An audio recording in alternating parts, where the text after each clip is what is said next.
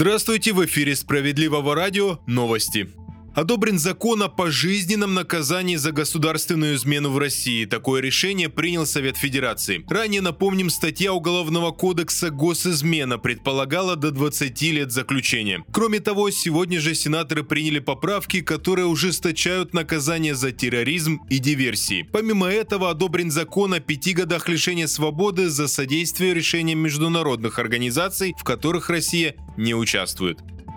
Финансовых операций без согласия клиентов стало больше. Проще говоря, мошенники стали успешнее. Об этом сообщают в Центральном банке России. По словам специалистов регулятора, преступники используют все больше новых схем, чтобы похитить средства доверчивых граждан. Отсюда и рост сразу на 4%. Речь о 14 миллиардах похищенных рублей в прошлом году. Этот показатель увеличивается уже третий год подряд. В Центробанке говорят, что сотрудничают в том числе с мобильными операторами и стараются бороться с мошенниками, но безопасность в первую очередь в руках самих клиентов банков.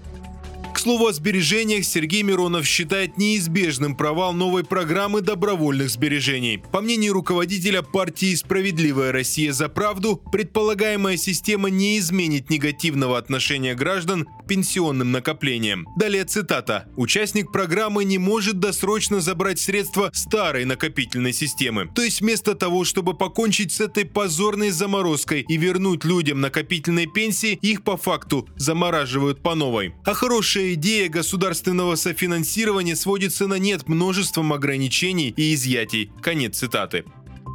И еще одна новость про деньги. В России стало меньше поддельных купюр, причем сразу на 62%. Речь о первом квартале этого года. Такие данные приводят в пресс-службе Банка России. С января по март специалистами было обнаружено чуть больше 3000 поддельных банкнот. За аналогичный период прошлого года свыше 8000. Россиянам напомнили о штрафах за шашлыки. Об этом сообщают известия со ссылкой на юристов. Так на даче при соблюдении всех правил противопожарной безопасности разводить огонь и готовить на нем разрешено. А вот в лесном массиве, на балконах и верандах это делать запрещено. Штрафом может грозить разведение огня и на землях общего пользования населенных пунктов вне специально отведенных мест, в том числе в лесопарках, парках и скверах. При возникновении пожара и крупном ущербе от него может грозить грозить и уголовная ответственность.